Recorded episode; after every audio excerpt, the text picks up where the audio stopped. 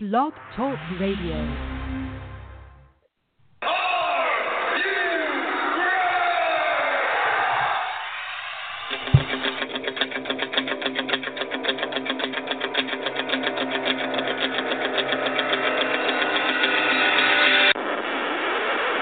It's time for the Get Ready Show!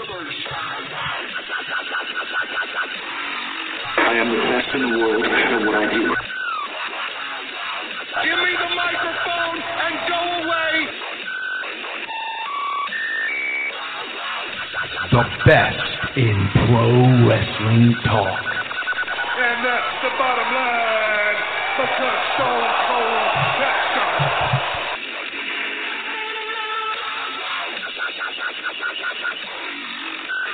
This right here is the future of wrestling.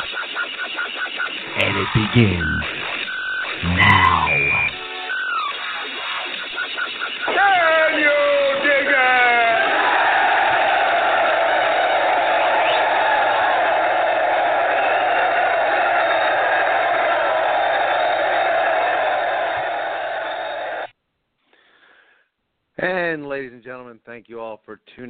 tonight. You're listening to the Ken Reedy Show, the best in pro wrestling talk. Um, just putting it out there, we're actually having some technical difficulties tonight through Blog Talk Radio. So if you are listening to the show, if you can head on over to our Facebook page, facebook.com slash the Ken Reedy Show. Let us know how we sound, if you're even hearing us at all, because uh, we're kind of we have a studio, but we're all kind of sitting on our phones connecting because a direct connect with Blog Talk seems to not be working. So let us know if you can hear us. We hope you can. Um, gonna start things off a little bit different tonight, uh, just because uh, we would be remiss in doing a, this podcast and not at least uh, send out our best wish, wishes, uh, positive thoughts to all those affected in uh, Las Vegas, the horrific shooting, uh, tragic events that occurred this week in Las Vegas, and uh, all of us here uh, deeply moved, concerned, and sending out well wishes to everyone who is affected out there. And um, you know, to just, I, I mean, it, it, we do a wrestling podcast here, and I'm not one to get political. Um, but Jesus Christ, could both sides get their heads out of their asses?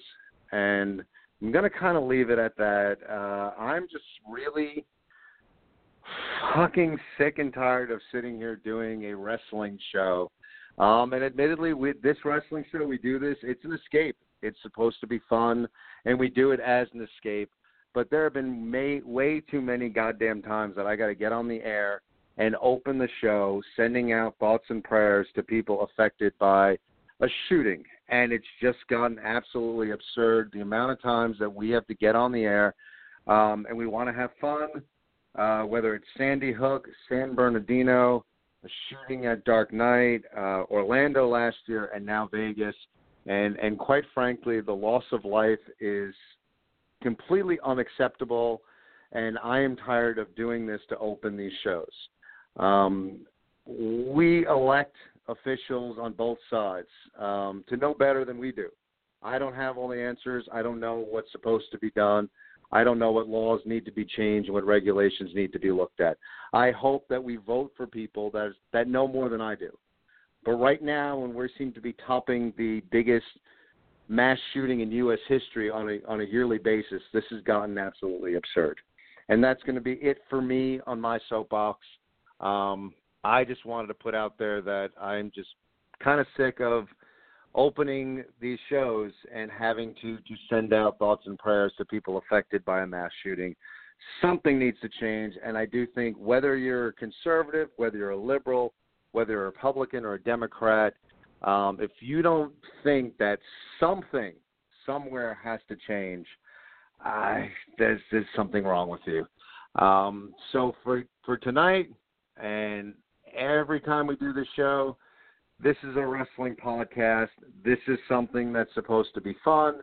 And if you are affected by, well, as we're all, we're all affected, what happened in Las Vegas, um, this is a night where use us as uh, a distraction, use us as something that is is uh, something to, to have fun with, uh, wrestling, talking wrestling, uh, should be fun. And that's it for my dissertation. We're going to have a good time tonight as we try to do on the show. Try to laugh a little, try to smile. Uh, let's have a good time as we try to get you set for WWE's Hell in a Cell event this evening. Um, again, we're having some technical difficulties, so let us know on the Facebook page. Our Facebook page is facebook.com slash The Ken Reedy Show. Again, it's facebook.com slash The Ken Reedy Show. We have a show chat going on right now up there. Um, let us know how we sound. Let us know if you're hearing us. Um, right now, we're sitting on our phones in the studio, logged in, uh, doing the show because we're having some technical difficulties through Blog Talk. So go figure, tech difficulties through Blog Talk. Who would have thunk it? So go on the Facebook page. Let us know how we're sounding. Uh, if you're hearing us, although I'm saying if you're hearing us, if you're not hearing us, you wouldn't know to go on the Facebook page. But whatever, uh, go over there and let us know if, if we, you do hear us. Let us know how we sound. You can check us out on Twitter. Our Twitter page, our Twitter handle is at the Ken Reedy Show. Follow us over there on Twitter. And you can also check us out on the website, which is thekenreedyshow.com. Again, thekenreedyshow.com. Lots of stuff over there. Check us out on thekenreedyshow.com. And let's get you set again. Tonight's going to be fun. Uh, the world is going to hell in a handbasket, but at least for two hours here. And hopefully for another three hours on WWE's Hell in the Cell that you could forget about the world that exists outside and have some fun with the night. So, without further ado, let's get into some pro wrestling talk. Would not be able to without my tag team partner who is on the line. Dave, how are you doing this evening? I'm doing pretty good. Thank you, Ken. Thank you for asking. And uh, very well put what you said at the top of the hour, top of our program about the unfortunate incidents that have taken place in Las Vegas. I couldn't have said it better myself. And with that being said, I want to personally say to those who have been affected out there, if you listen to our show, if you are a pro wrestling fan, I hope tonight myself, along with the rest of us here at the Ken Reedy Show, can entertain you for two hours as we get you set for WWE Hell in the Cell. Well put. And again, as we're like sitting here in studio, it, it, this is too funny. Like with the tech difficulties, we have in, independent wrestling sensation Rocky Santiago in studio as he's sitting like 10 feet from me on his cell phone as well. Rocky, how are you doing this evening? I'm doing pretty good, Ken. Uh, yeah, it is a rather strange sensation, uh, just being on our phones 10 feet from each other. And uh, I wholeheartedly agree with you, Ken. And I think D- Dave made his additions. The events in Las Vegas, they needed to be touched on. A very horrific, tragic event, and our hearts go out to those people. But uh, like you guys said, let's get ready. Let's uh, get thrown in the cage, slam the door, lock it, and uh, let's talk some wrestling. And that's and often that's what wrestling is is supposed to be about. I mean, wrestling's supposed to be, uh, you know, it's it's about fun. It's about uh, having a distraction. It's about uh, getting away from the real world. And, and, and we're going to hell. Go figure. And God, now my cell phone has this awful echo going. well, well, yeah, that, that, that's the weird thing. Honestly, being in studio, I, I'm listening to you talk, and it's like a five second delay, and I'm getting like double feed. I'm trying to concentrate on which Ken I should listen to. We're we're gonna lose our minds before the end of tonight. Damn you, blog talk. Um. Oh yeah, I mean it's supposed to be a distraction. Wrestling's supposed to be fun, uh, and we're gonna have a good time with the show tonight. Um, you know, and, and both of you guys, before we get into our picks, and that's what we do um, each and every pay per view, we give you our picks because I honestly think right here is the most comprehensive pregame around. Um, you know, turn on the WWE Network, put it on mute, listen to our show because we got the best pregame around. And this is one of those interesting pay per views where I, I think that it, you know, it's hell in a cell. And, and one of the things, that, and I want you to touch upon it, Dave, a bit, but you know, you said it either last year or a couple of years ago, and I think you hit the nail on the head. That part of the problem with there being a Hell in a Cell pay per view is that there has to be a Hell in a Cell match, at least one. And and you would put it great that the, the the point of a Hell in a Cell is kind of to be a surprise, like when you have that intense blood rival that that finally it's like out of nowhere. It's like we're gonna sell this awesome brawl, That's how. You know, and it should be out of nowhere. It's like any pay per view, a Hell in a Cell match could pop up. When you have a Hell in a Cell pay per view, it it it's kind of, there has to be a Hell in a Cell match, so it's not as spontaneous. That being said, I think this show has a lot of potential. There's a lot of match of the night candidates, and when I look at as much as, like I'm saying, Hell in a Cell is one of those things where maybe it should be more spontaneous. I do look at Shane McMahon, Kevin Owens as an old school program where they did a really nice job at building it slow, planting the seeds, letting the fire build and build and build. Owens is great, so is Shane. And, and they've really had a nice build, man. And I look back on stuff with like, you know, listening to Pritchard's podcast when he talks about the mega powers exploding and how the seeds were planted and how the heat between Macho and Hogan grew over time. And I'm not saying this is completely on that, that level, but I think it's got structurally a similar feel of like that old school, let's build it slow, let's get a nice slow burn with these two. And as much as it's the Hell in a Cell pay per view, it, it's almost like the timing worked out well to have these two in a Hell in a Cell match. So as much as maybe I'm not in agreement as being a, a Hell in a Cell pay per view, I think the Shane McMahon Kevin Owens program has been really well put together, and I think this pay per view as a whole has a lot of potential to be a kick ass pay per view. What are your thoughts, Dave? On paper, this card, top to bottom, in my opinion, I think is probably could be the best outing that SmackDown Live has on pay per view since the brand extension began last year. There is just about every single match, with the exception of the kickoff match, and I'll get into that later, where each match has potential to steal the show. Every single, I, I, I can't say in a long time, with the exception of maybe a WrestleMania, where I've been excited or heavily invested in each and every single match on the card. And this card for Hell in the Cell tonight, I think, has got potential to be the mat, the, the card, the pay per view of the year. I mean, and ironically, we talked about this, I think, on the No Mercy show a couple of weeks ago, where we they they highlighted Cena and Reigns and Strowman and Lesnar as WrestleMania caliber matchups. And Ken, you made a great point where WWE almost was saying, well, all these other pay per views aside from WrestleMania don't mean jack shit, but now we're going to make it mean something if we throw in the tagline that they're WrestleMania caliber worthy. And as far as I'm concerned, in 2017, between Great Balls of Fire, No Mercy, and potentially tonight, Hell in the Cell, the single brand pay per views have done better than the big four, in my opinion. I felt like WrestleMania and SummerSlam were stacked cards and solid build up, but didn't really pack that punch that WrestleManias and SummerSlams of years past have.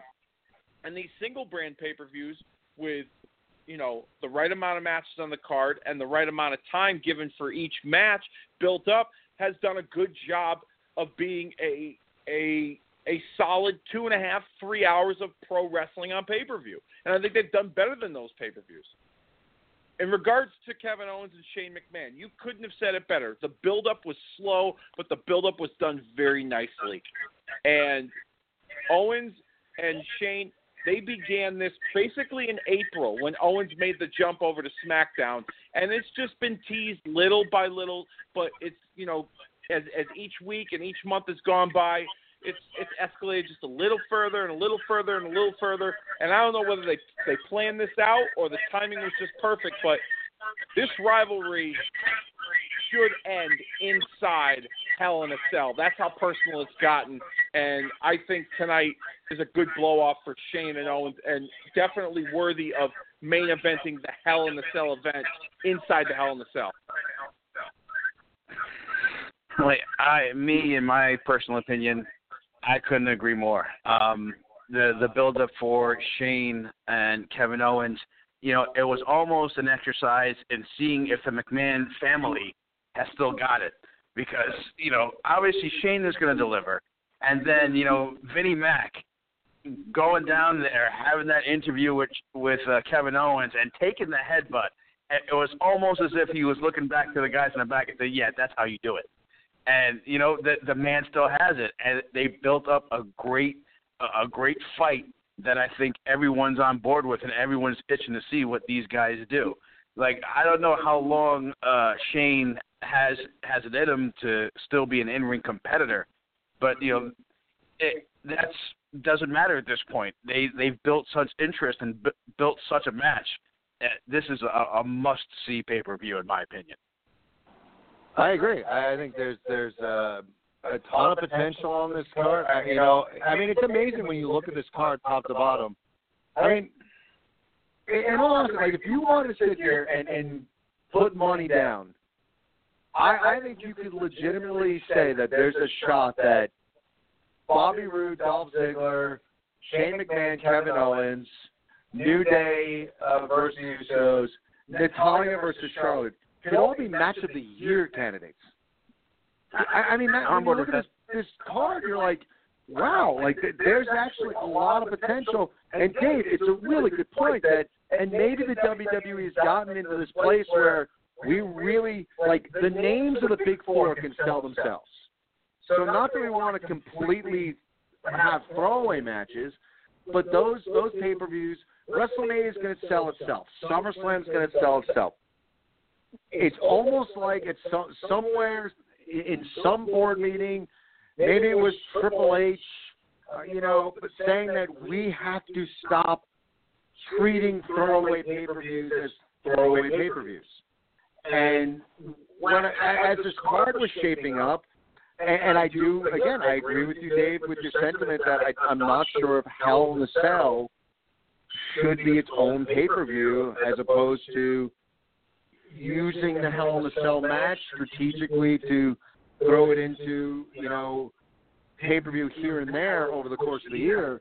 But that all being said, this pay per view has got a ton of potential top to bottom. And, and as we sit here and we talk about how incredibly booked this pay per view is, how many great matches could be on this card, how this pay per view could be could have match of the year candidates, could be a pay per view of the year candidate.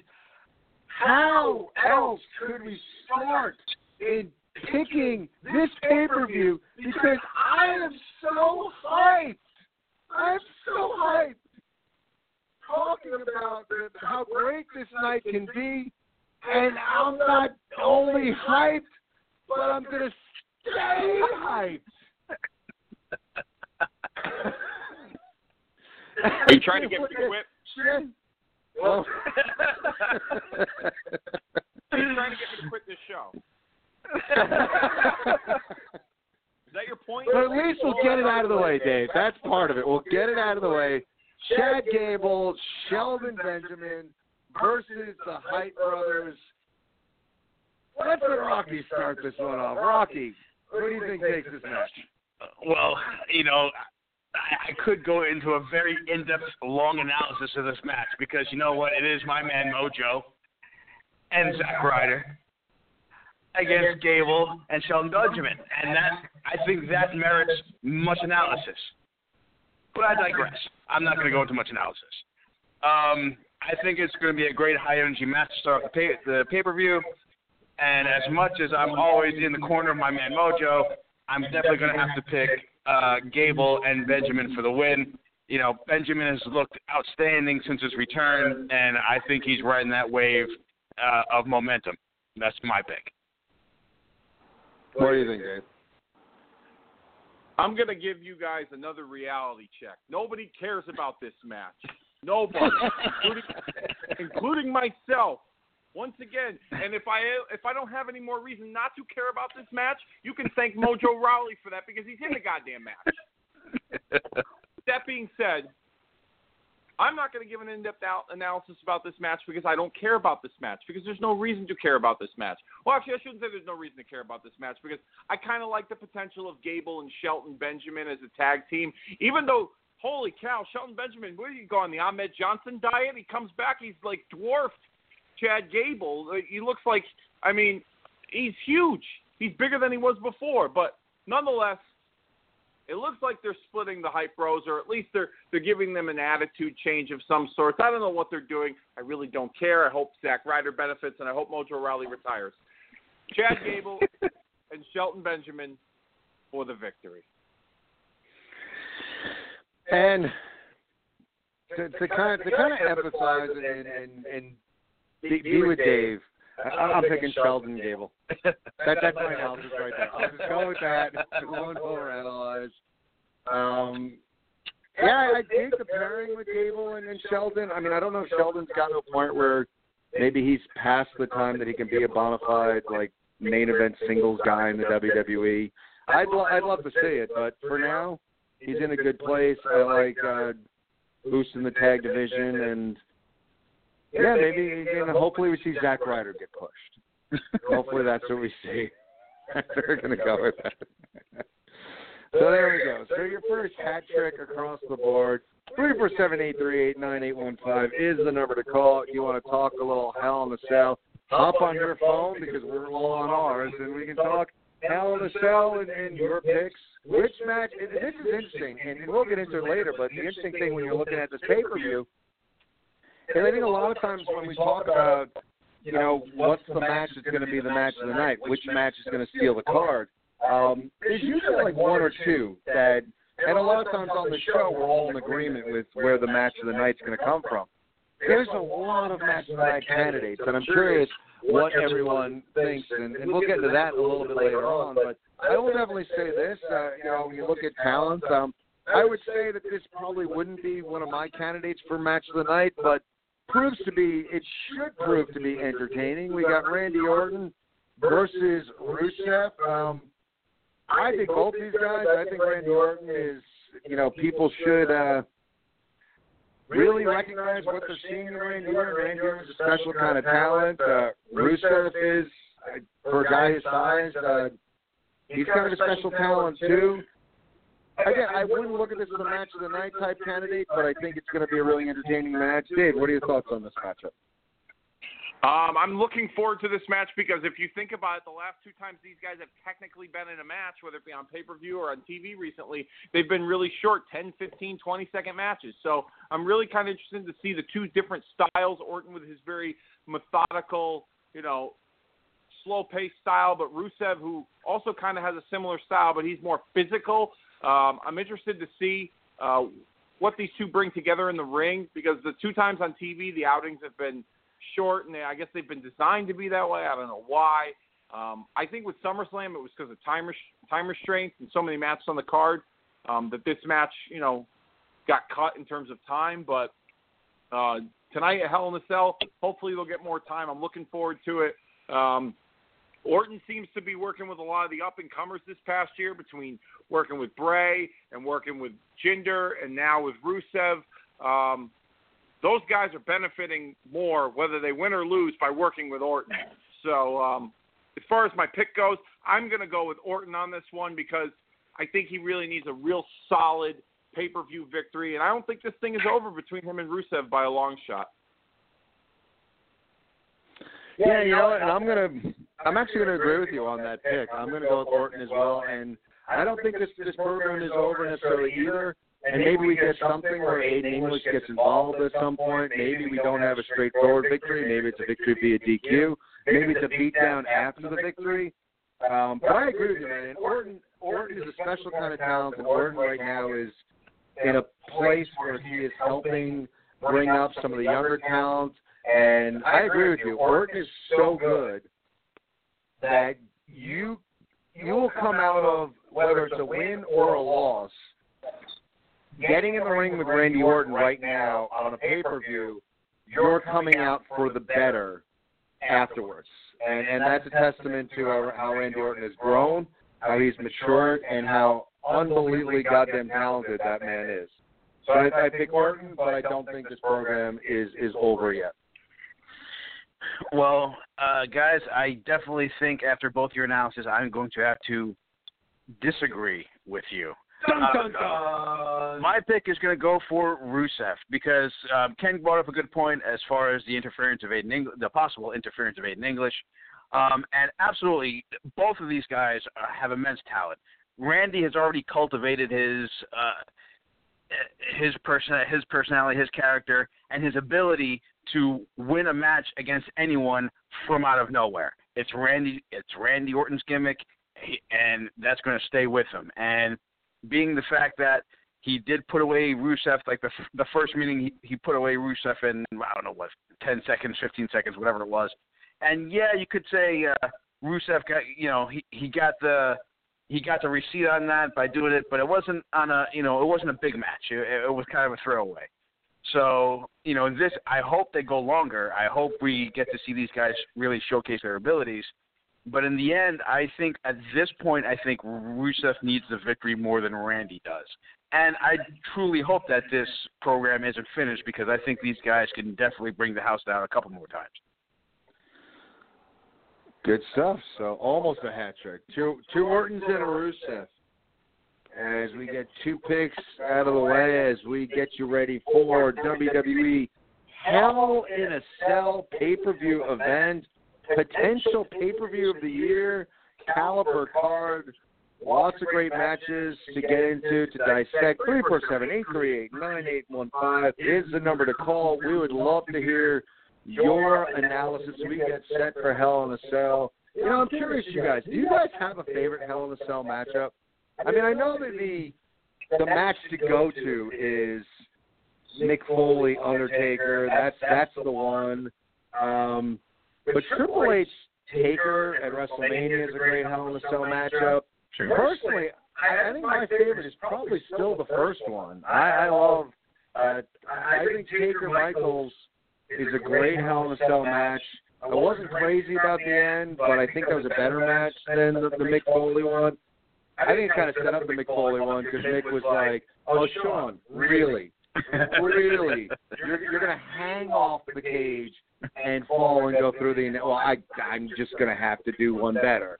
Um, but I'm curious, you guys, you guys have a favorite Hell in a Cell match? Well, uh, like you said, I I have to go with uh, I have to go with Taker Foley. Uh, just just to see that showcase of of toughness. You, you know, no, was it? Is anyone going to give it a five star technical rating? Absolutely not. But is it where Mick Foley proved he is just one of the toughest sons of bitches in the business, or he was one of the toughest sons of bitches in the business? Absolutely. Uh, I think no one at that point in time was even prepared for what transpired in that match. So that's definitely going to have to be my pick. How about you? Dave? Um, I mean, I can like you. I kind of go back to the first one. In fact, I watched a couple this weekend. Uh, I watched the first one with Shawn and Taker, and I listened to you know Bruce Pritchard's podcast highlighting the the Bad Blood event, mainly that Hell in the Cell match. Um, but the one personal one for me was the was uh, one that I was at that I attended. Uh, Triple H and Cactus Jack at No Way Out 2000, which at the time it was supposed to be Cactus Jack's last match if he lost the the the, the title match. They were coming off the heels of that awesome street fight at the Royal Rumble that year, where it really kind of Cactus really helped elevate Triple H to another level. And seeing that match live, yes, it wasn't the Taker Foley from King of the Ring two years prior, but you know, Cactus work in that match, the physicality, the story that was told really helped elevate Hunter even further and made for uh, an outstanding presentation, especially watching it in person. You know, and, that, and, and kudos, kudos to the WWE in creating a, a match like this because you got the three of us who are, I mean, let's face it, wrestling experts. I mean, right here, and, three three different favorites. So, so look at that. So, with that all being said, we give you a little touch, a little taste of history, what better time than to kind of get into our pay per view throwback? So, without further ado, let's send it over to Dave as he gives you a very special Hell in a Cell throwback. Take it away, Dave. Good evening, class, and welcome to another informative pay per view throwback lesson plan retrospective. I'm your professional wrestling historian extraordinaire, Dave Rosenbluth. Tonight's retrospective is a doozy. As this past week, the Hell in a Cell concept turned 20 years old, and The Undertaker and Shawn Michaels set the bar at the Bad Blood pay per view. Over the course of 20 years, And 36 Hell in the Cell matches later, we've seen many evolutions of the concept, from the look and size of the structure to becoming its very own pay per view, right up to last year's event when two women competed inside the imposing structure for the very first time. Hell in the Cell has evolved in its 20 year existence. Some good, some bad, and some very forgettable. But despite the concept's evolution over the years, one constant has remained, and that is the unpredictable nature the match has taken. With that being said, tonight's lesson plan is inspired by tonight's theme song to the Hell in a Cell pay per view event. So let's just get right into it with this evening's historical retrospective entitled Breaking In and Out of Hell. Tonight's Hell in the Cell theme song is titled Breaking Out of Hell by Airbourne. And how appropriate of a title, as history of earlier incarnations of Hell in the Cell depict a foregone conclusion the action inside the cell would spill outside and, in some cases, on top of the demonic structure. For example, Mick Foley punched his meal ticket because of his death defying leap off the cell in 1998 at the King of the Ring. Most recently, Shane McMahon at WrestleMania 32 attempted a 25 foot elbow drop on top of The Undertaker in front of over 100,000 people inside AT&T Stadium, only for the dead man to move at the last second and Shane O'Mac come crashing down in a WrestleMania highlight reel moment. Which brings me to one of tonight's featured bouts. The personal rivalry between Kevin Owens and Shane McMahon has escalated in recent months. And considering the PG WWE environment we live in today, the build up to this match shows striking resemblance to previous non PG incarnations of Hell in a Cell. With WWE creative slipping in a falls count anywhere stipulation to a match that is supposed to be designed to keep the combatants in the structure, it's almost a guarantee that the action will escalate outside, around, or even on top of Satan's playground. In Kevin Owens' Hell in the Cell debut last year, his one time best friend, Chris Jericho, didn't help Owens break out of the cell, but rather broke in the cell to help KO retain his Universal title over Seth Rollins. Heading into, the, heading into tonight's Hell in the Cell match, Owens is undefeated in the Devil's Playground. His opponent, Shane McMahon, on the other hand, well, I can't say the same.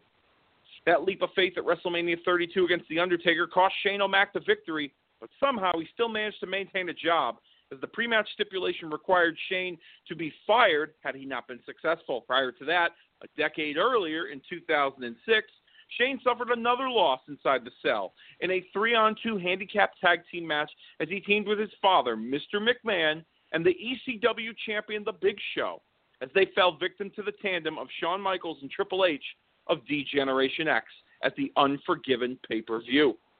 This match saw a personal rivalry come to a head as the McMahons tried unsuccessfully to rid the WWE of DX with help from the Big Show. Sledgehammers, trash cans, steel ring steps, a random toolbox under the ring containing the tool section at Home Depot, and Big Show's bare ass all made its presence known in a personal favorite Hell in the Cell match that, in my opinion, flies under the radar in regards to brutality and physicality. But those two cell matches on Shane's resume, his record going into tonight puts him at zero wins and two losses. Does the third time's a charm ring true for the 47 year old McMahon? And does he leave Detroit Rock City with a victory over Owens? Or does the prize fighter add to his impressive McMahon hit list with the W? Last year's Hell in the Cell event witnessed a number of firsts. The first time Rusev, Seth Rollins, and Kevin Owens competed inside the Hell in the Cell. The first time the Universal Championship was defended inside the structure. And the first time that two women not only main evented a WWE pay per view, but to do that inside Hell in a Cell, a task that no woman had accomplished until last year.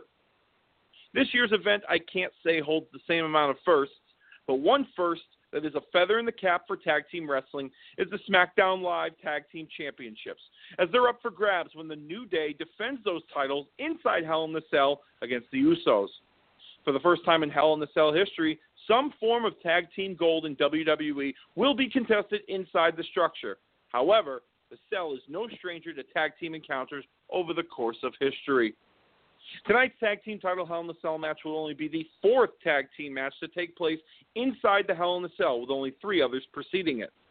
Unforgiven 2006 saw the first three on two handicap match, with DX defeating the McMahons in the Big Show. But just eight years prior to that, The first ever Tornado Tag Team Hell in the Cell match took place on June 15th, 1998, on Monday Night Raw. Stone Cold Steve Austin teamed with his SummerSlam opponent, The Undertaker, to defeat the deranged duo of Kane and Mankind. A little fun fact on this match viewers watching at home that night didn't get the chance to see the finish because Raw was going off the air, with Austin on top of the cell, stomping a mud hole in Kane and walking it dry. The only way I know this is because I remember watching this episode of Raw in disappointment of the finish and also the fact that I needed to provide results while doing research for this lesson plan for all of you. Eleven years later, another tag team Hell in a Cell match commenced at the inaugural Hell in the Cell pay per view in 2009 as DX battled Cody Rhodes and Ted DiBiase of Legacy. This time, this time around, the action didn't manage to spill outside the cell, as it actually started at the top of the ramp, with Legacy eventually neutralizing Michaels inside the structure as they managed to lock Triple H out of the cell. With time and daylight burning, Legacy put the boots to the Heartbreak Kid as Triple H watched frantically outside until his infinite wisdom came into play, and he decided, well, shit, after 20 minutes of watching my best friend taking a beating at the hands of Legacy, I maybe should find an alternate way of entering the match. Lo and behold, the light bulb pops off in his head, and magically a pair of bolt cutters became handy to break open the cell door, leading to a path of destruction and a victory for DX. Tonight's tag title affair will be the fourth pay per view meeting between these two teams in 2017, with the Usos holding a 2 to 1 record over the New Day. New Day, on the other hand, hold a recent tag title victory over the Usos on a recent edition of SmackDown Live in a Sin City street fight, putting the series at two victories apiece. Will tonight's fifth encounter be their last? I, for one, can watch these two teams tear down the house any day of the week, and tonight I expect no different. But if tonight is their curtain call for the time being, then going out in a blaze of glory inside Hell in the Cell is the way to go. The Usos and New Day have helped make tag team wrestling relevant in WWE, and after tonight, if or should I say when they blow the roof off the building, the rest of the tag teams in all of WWE will have a tough act to follow. Cesaro and Sheamus may dub themselves the bar, but Usos and New Day will elevate it far beyond expectations. Class, thank you for joining me tonight. That's all the time I have for you in this lesson plan. Enjoy Hell in the Cell. Class dismissed. Good stuff as always. Thanks, Dave, for giving us a little bit of a history lesson there. WWE Hell in the Cell. As we get set for tonight's event. And let's get back into the picks. Why don't we go? We got the United States Championship on the line tonight. AJ Styles versus. excuse me. Baron Corbin. Um. Yeah. you know, this is one of those matches where I'm kind of glad that Baron Corbin's being matched AJ Styles. I, I had high hopes for Baron Corbin. I really don't know where I want to go with him at this time. Um, quite frankly, he bores me. Um, and I don't know if I could say much more than that. I think this should be an entertaining match because AJ Styles will make it work regardless. Um, I think we'll have some fun with it. But when I look at the two of them, I look at AJ Styles as champion, the lot you can do with them, maybe if, if creative the creative powers still have high hopes for Baron Corbin, maybe they put a strap on him to help elevate him. But I don't know. I to me, I feel like the Baron Corbin ship has sailed. I think AJ Styles is much more valuable holding that championship right now. So I'm going to pick AJ Styles to emerge victorious against Baron Corbin in his U.S. Championship match. Uh, for me, this is a rather tough pick. Um, I agree that right now Baron Corbin has not been uh, what it was expected he would be. Uh, that's not necessarily a bad thing. Uh, you know, at this point, there's nowhere to go but up. But I look at the Baron Corbin character, and he's he's a big guy. He's a physical guy, imposing. I don't know if he ha- if he necessarily needs a belt, Like I I almost liken him to a to a Bray Wyatt in that his character is the as the lone wolf, as this you know just angry big guy. Does he need a belt? Well, versus AJ Styles. Now AJ Styles doesn't need a belt. The, the, the man's popularity and name will carry him, and his ability is uh, to to use his moniker phenomenal. Uh, so that's why I kind of go back and forth on this pick. But obviously, I have to make a decision. So I'm actually going to say that maybe they're going to use the formula that they used with Jinder Mahal in that Jinder Mahal grew into the title, and I think the title made him better. He forced himself to become better because he was holding a strap. Maybe they try to use that formula with uh, Baron Corbin. So I'm going to go out on a limb. It's probably not going to be a popular limb, but I'm going to go out on a limb and say Baron Corbin picks up the U.S. Championship tonight. So a pick for Corbin there, and you know it's interesting as, as you're talking. I'm thinking about stuff here, and, and I can almost see them you like maybe going with Corbin and using like the losing streak thing as a storyline, and maybe that would you know, kind of give him something uh, to, to kind of sink his teeth into. It was interesting this past SmackDown when he lost. Um, I thought I was thinking back when Christian had his would have his temper tantrums after every loss, and maybe we can go in a direction like that. I don't know. I'm open for anything, and maybe you're right, Rock. Maybe having the championship will help him. Again, I had high hopes for Corbin. I just, No, I did too. I did too. I, I, I think it's just he's gotten swallowed up once. You know, that's part of it. You know, when you go they say in baseball that jump from Triple A to the major leagues is a big jump.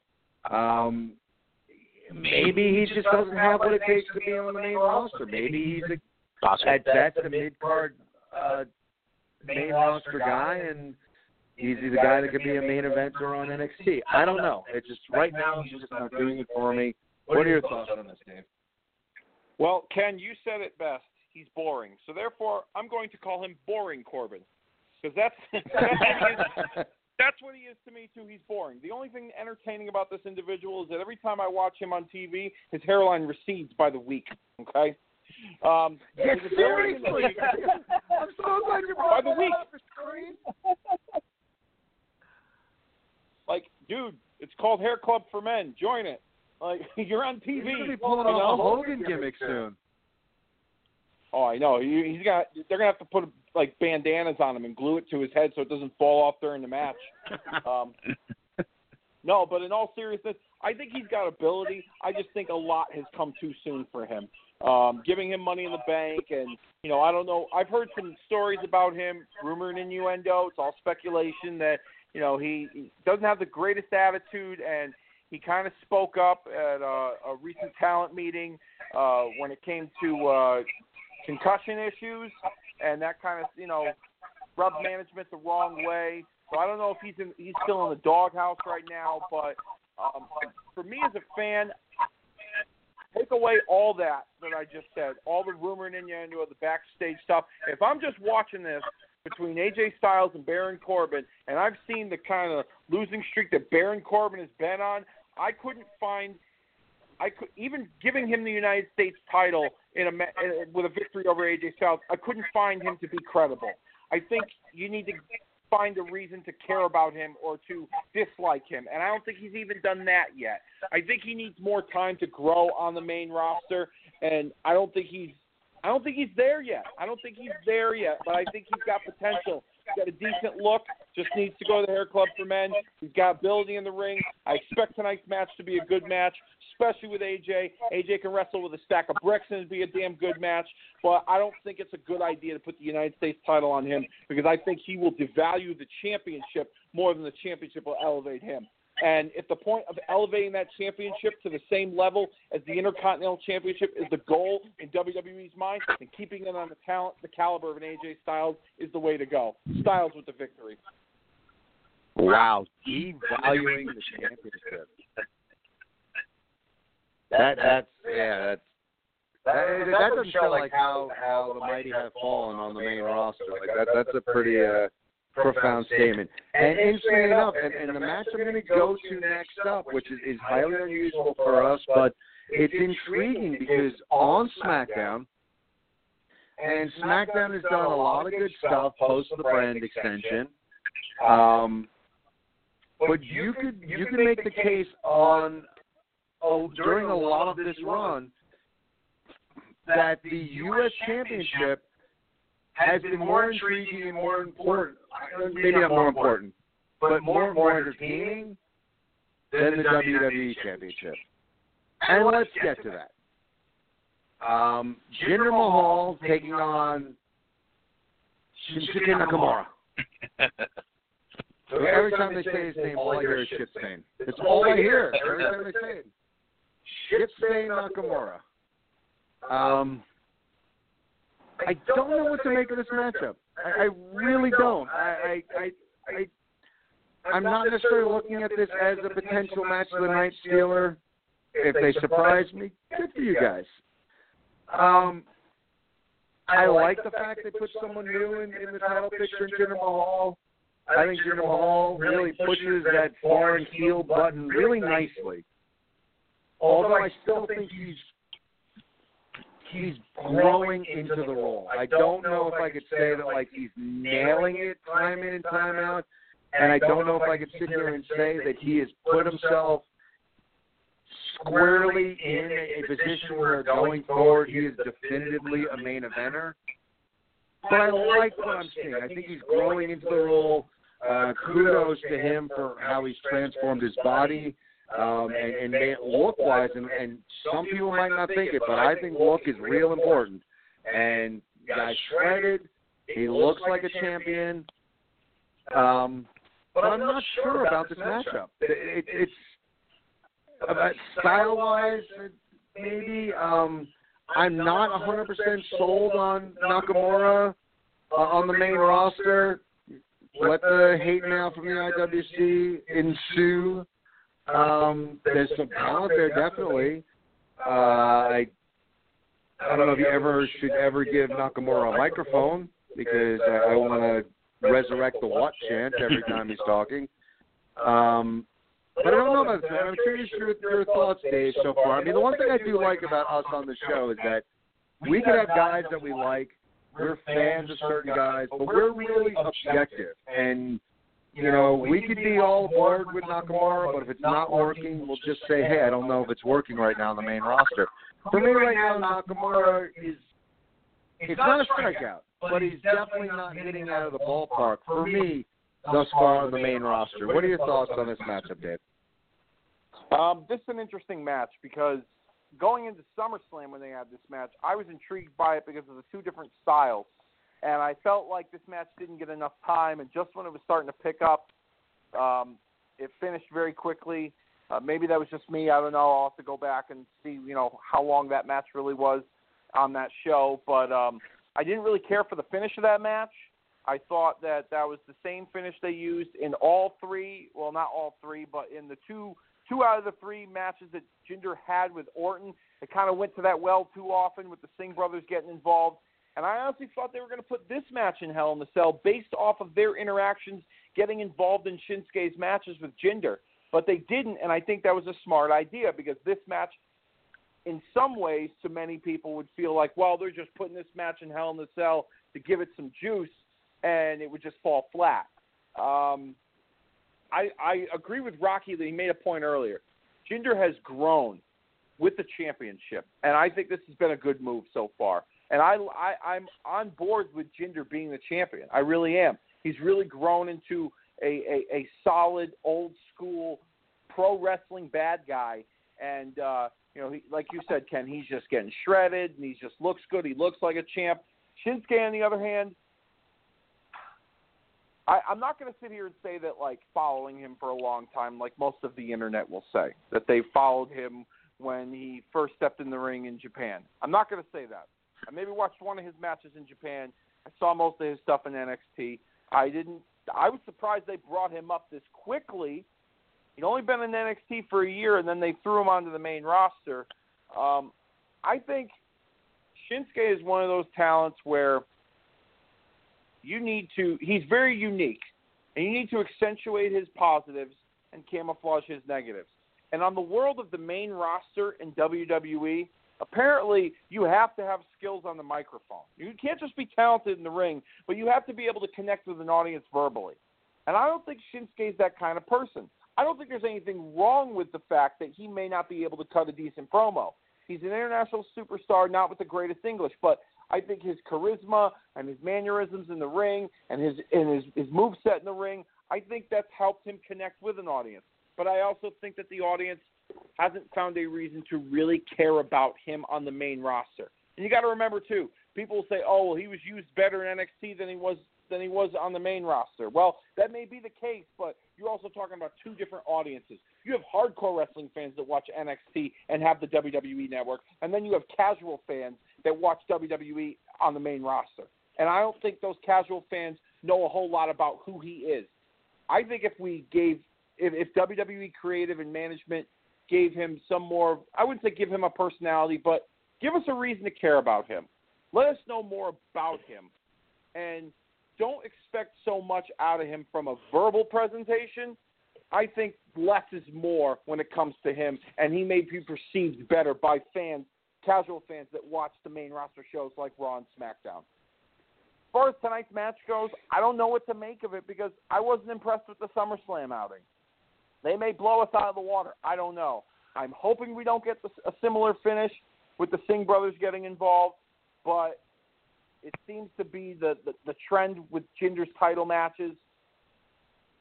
I don't see Jinder losing the title tonight.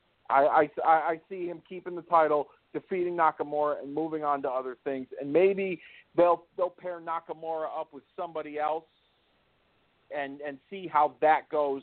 But like you said, Ken, he's not striking out, but he's not exactly hitting a home run on the main roster either. But I think he'll get there eventually. It's just, it just might take him a little bit longer. I, I think you brought up a really good point that that you know perhaps with with Nakamura, and especially he's the he's the artist Nakamura. You know, he's he's he's the shit stain artist now. um, but I, maybe maybe I mean you, you guys said less is more, and maybe that's part of it. Maybe you you don't ever give him a microphone. I, I mean, sometimes when he when he cuts a promo, I mean, the, the, you know, English is second language, and at, at times it's hard to, to understand him. And he's got that, that stupid, you know, mouth guard in as well, and you know, maybe it's something where as, as you move forward with the character, like he doesn't speak at all. Right? He just he's this mysterious, eccentric figure that uh you know, gets it done in the ring, and has a really unique style, but really doesn't speak at all. Um, I don't know. I, I just it, it's not doing it for me right now, and uh, I'm, I'm gonna I'm actually gonna agree with you. I I think that um the money right now is is Jinder with that championship. Uh, he's held it for a chunk of time, so to me, giving that championship to someone else should be a bigger deal. I don't know if Nakamura is really ready to be walking around with that WWE championship. I see him a good like IC US title type contender. Um, because of Nakamura and where he's at and like you said, Dave, not connecting uh with the crowd totally on the main roster, I think he's someone that needs to be brought along in a traditional way. Let him get a mid card championship. Let him have a good run with that. Let him grow into being a main roster guy before you give him a main event type title. Because I look at him with the, the WWE title and I'm like, the only thing he, he's going to do after that is, is falter. Once he loses that, you know, and I'd rather see uh, give Nakamura a, a, a slow build. Uh, don't throw thrust him into that main event picture too soon, um, and let him grow into his role uh, as as a, a main event guy. So I don't hate Nakamura. It just as for me as a fan, it hasn't resonated for me yet. Um, I recognize the talent, but you know he's got a fun entrance that people can chant along with. But other than that, I, don't see him as a WWE champion right now. And and to me, the money is still with Jinder. So I, I am going to agree with you and, and go with Jinder Mahal retaining the WWE Championship tonight. Well, uh, after both of your in-depth analysis, uh, I am going to have to agree with you. Um, this, this is an interesting match. It is definitely a clash of styles. It's a clash of cultures. And me myself, I was a fan of the build-up uh, of Jinder's just poking that that racial bear, and maybe that's it, it was indicative of you know maybe WWE trying to tap into the racial tensions uh, uh, of current events. And yeah, you had some people who who were up in arms about it, but to me that was free publicity. You know, guys, it's a wrestling angle. He doesn't mean it. Just shut the hell up. Well, on one side you have Jinder. Now myself, I am a big Jinder fan. I like how they packaged him. I like the whole Singh brothers.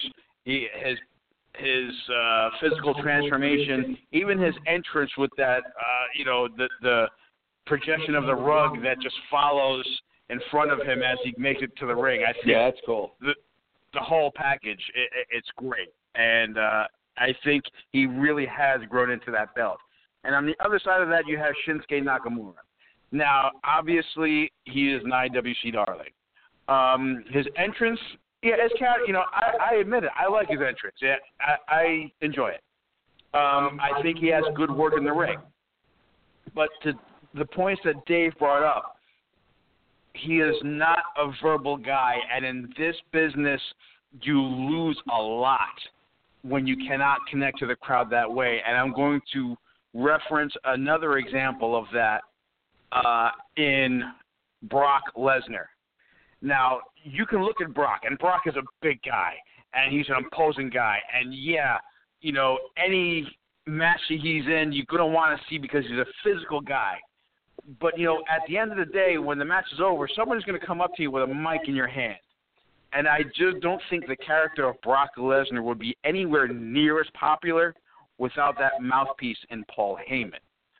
So in in uh, Shinsuke Nakamura, what I see is a call to the old school manager. The man needs a mouthpiece. You need to be able to connect with your audience on that level because you lose a lot. And perhaps that's why his popularity was, you know, what it was.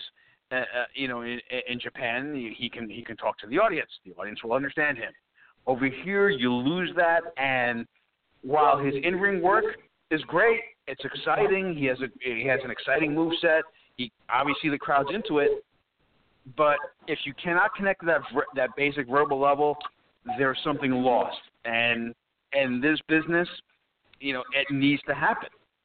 So with all that being said, I am definitely going to say taking the belt off of Jinder is a mistake. Uh, I don't. I agree. Uh, Nakamura is not ready yet. Maybe he gets a mouthpiece. Maybe he brushes up on his English. I don't know how they want to actually get to that end state because I think eventually you're going to see him with the belt, just not now. So there you go, a hat trick on Jinder. And I'm kind of curious, you guys. You know, I dug when Jinder kind of pushed the envelope a little bit with his his promos and kind of put, and it was interesting that you had like two non-Americans, like two foreign talents and, and you had the heel still kind of like pushing that, you know, the little racist kind of kind of button there, and I thought that was really cool. And when when people got offended by it, I was just like, wow. Anybody out there that harkens back and wants them to bring the Attitude Era back, uh, I know you don't. you don't like you don't get. I mean, it, it amazed me because the WWE especially, I mean, wrestling as a whole, but the WWE especially, has pulled the curtain back, and, and they've told us that this is all a performance. These these are actors playing characters. So you know you, you don't get offended by you know Hans Gruber and what he's doing in Die Hard because it's a character. If you're offended by a wrestler and his promo in 2017 when they pulled the curtain back and they basically said, this isn't really Jinder. This is Jinder playing a character when he's on camera. Off camera, he's going to run over to "Don't be a bully, be a star," and, and like and facilitate that. So, I found it really intriguing that people found that offensive. To me, I thought it was awesome. I thought he harkened back to an old school heel vibe. He went after that really visceral kind of heat. Um, I, to me personally, I think it helps Nakamura because it just it, it gives you know puts Jinder in such a evil kind of light that you just want to see someone knock his head off. So you almost put Nakamura in a good position where he doesn't have to say anything. He just happens to be the guy that's going to beat up Jinder, and fans want to see that.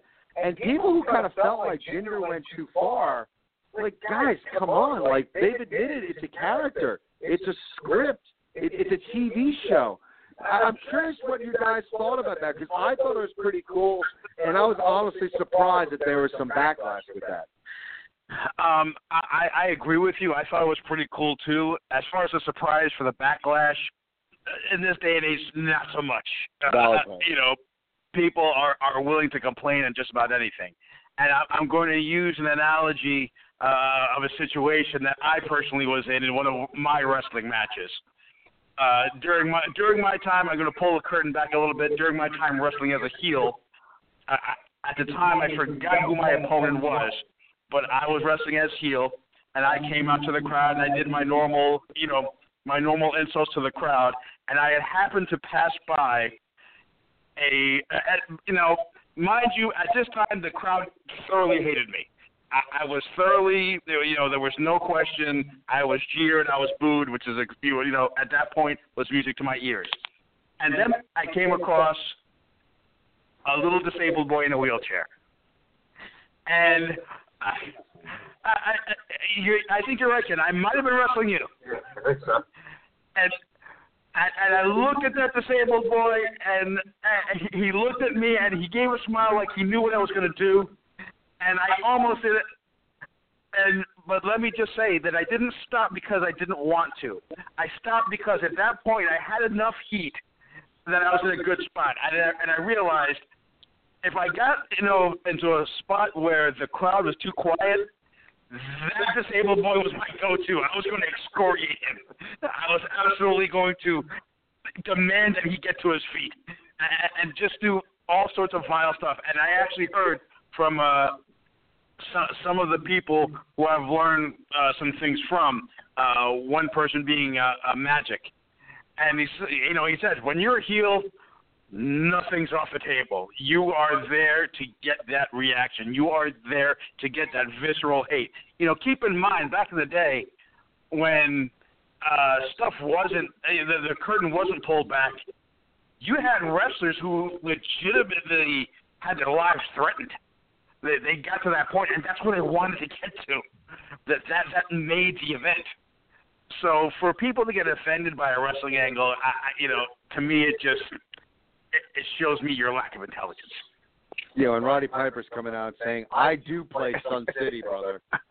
Um, what, what are your thoughts on that, Dave?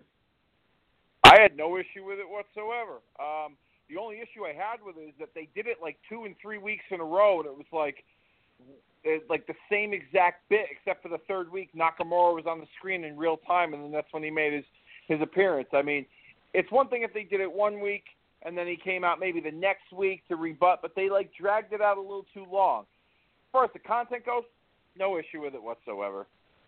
People are going to get offended if you sneeze the wrong way, you look the wrong way. Doesn't matter. Whatever. Good point. Yield to the evil, Godzilla, evil, Godzilla. Just wanted to offend some people if I could. Three four seven eight three nine eight one five is the number to call. We reached that time in our program where it's time for the Dave Five Fifty Fifty News Report. Good evening, and welcome to another edition of the most comprehensive news segment in the pro wrestling podcast game today the Dave 5 50 50 News Report. Only heard at the top of the hour right here at the Ken Reedy Show, the best in pro wrestling talk. Now, before I get into this week's top stories, don't forget to follow the Plus Players Radio on Facebook, Twitter, Instagram, wherever you can find us, like us, or follow us to be a part of the best pro wrestling podcast network in the business today. More importantly, B Plus Player Radio is where you can find this show each and every week. Catch the replay of our live Sunday shows dropping at late Sunday night possibly early Monday morning. And if it's not available, then send your thoughts and concerns in a timely manner and politely, may I add. And if it's not possible, then by all means, please use profanity if necessary. You have my permission. To the guy who's the social butterfly of indie pro wrestling ring announcing, I'm referring to Mark Adam Haggerty, who also hosts his very own show, The Outsider's Edge. So what are you waiting for? Subscribe to B Plus Players Radio right now and see what I'm talking about. The pro wrestling podcast game is rapidly evolving, and we would like for you to be a part of it with us at B Plus Players Radio. And now that I've got all of that out of the way, it's time for this week's top stories. In our first story this week, WWE superstar Jeff Hardy underwent shoulder surgery last week to repair a torn rotator cuff. The injury allegedly occurred at the Great Balls of Fire pay per view during the Tag Team Iron Man match against The Bar. Hardy and company officials were hoping he could work through the pain, but recently things had taken a turn for the worse. As time went on, Hardy also suffered a torn labrum, which he's now expected to get work, worked on this upcoming week. His estimated timetable for a return is sometime in early May, which means he will miss WrestleMania 34. Jeff's brother Matt, on the other hand, has dropped hints on social media of a broken or woken arrival to WWE. Rumors have circulated that once Jeff went down with an injury, Matt pitched several ideas to WWE Creative regarding a singles role on television. My second story, the Hardys' former Team Extreme counterpart, Lita, is in the news this week as she took part in a Q&A session at an autograph signing in Paris, France recently. Now, what seems to be particularly newsworthy from this event was what Lita had to say regarding the women's division in WWE. Lita revealed that WWE is considering hosting a female Royal Rumble match, hopefully at the upcoming Royal Rumble event in 2018. With the success of the Mae Young Classic and the amount of female competitors that are rumored to be signing with WWE, now could be as good a time as ever with a stacked female roster to host an event of that kind. The other piece of information Lita divulged was talk of a potential women's tag team division in WWE. She also revealed that WWE management had discussed this idea as well due to the same reasons I made mention of earlier. And after hearing this, I felt compelled to reach out to the folks in the writing department. So allow me to read aloud to you a rough draft of my letter to WWE Creative. Dear WWE Creative, it seems that you may be getting ahead of yourselves, so allow me to bring you down to earth. You have two male tag team divisions that, albeit are seen in a better light these days, could still be open to some improvement.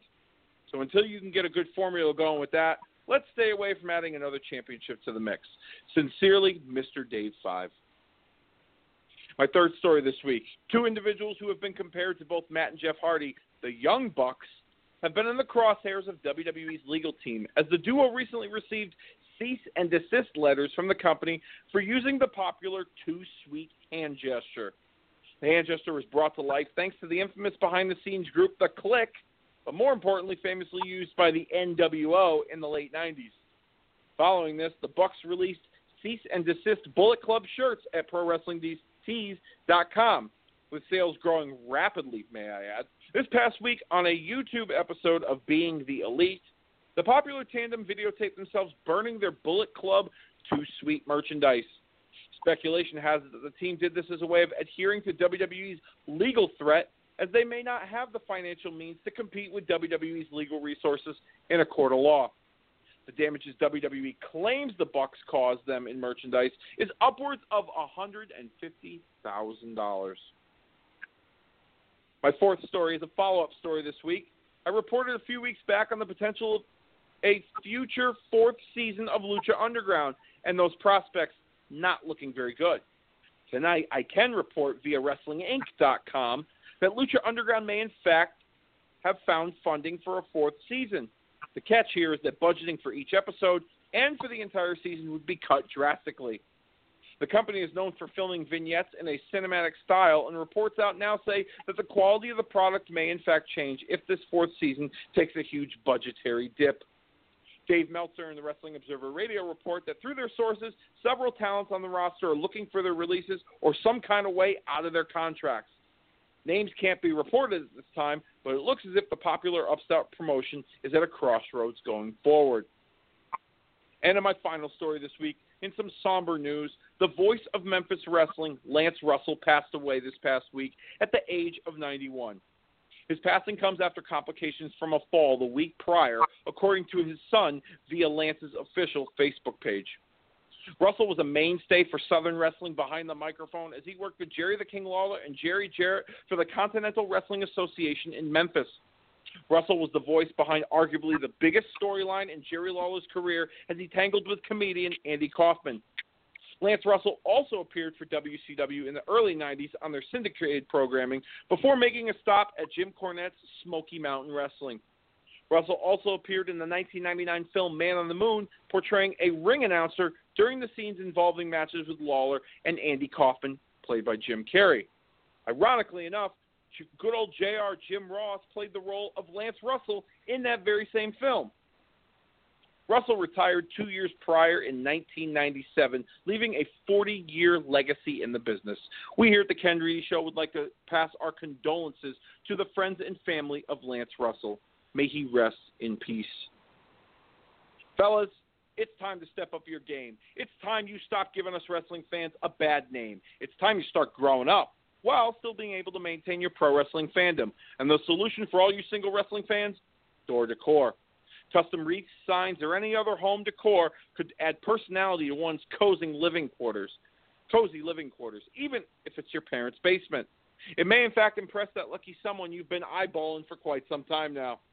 Door Decor could show your sensitive side and make those potential potential damsels in distress forget about your wrestling action figure collection you hold so near and dear. Not sure what you're looking for, or have a special theme in mind. Maybe a pro wrestling theme, maybe not a pro wrestling theme. Whatever it is you may be looking for, just reach out to Nicole on Facebook at Door Decor by Nicole, or go to her Etsy store at Decor Door Boutique. She'll be able to help design and create the perfect piece to hang in your home, or to show that special someone you're not as weird as your Tinder profile makes you out to be. What are you waiting for? The future Mrs. Kayfabe may be out there, and Door Decor wants to help. Like and search now. And there you have it, folks. Thanks for tuning in to the Dave 55050 News Report. Check back here next week for more rumor and innuendo, as only I can report it. Now let's continue the Hell in the Cell pregame show as we send it back to the boys. Rocky, Ken, take it away. And here we go. And honestly, the way I structured the show tonight and the match we've gone through, from this point on, in my humble opinion, every match we're talking about from now on has match of the night potential. So 50% of this card has match of the night potential, which is why, as we talked about at the top of the show, that this pay per view has has potential to be a pay per view of the year and but at the same time, potential could be a dirty word. So let's get into it. And I'd like to go after and talk about the ladies. As we talk about Natalya and Charlotte, two ladies that have lineage, two ladies that have an unbelievable amount of talent. Uh, Charlotte Flair, someone who has been uh, champion time and time again, who has been elevated to uh, the stratosphere, where she, quite frankly, may be the greatest female wrestler ever when it's all said and done. Natalya, someone who has suffered through the diva era to finally be put in a position to be taken seriously. To me, Natalya, for a long time, was probably the best female worker on the card never getting her just due.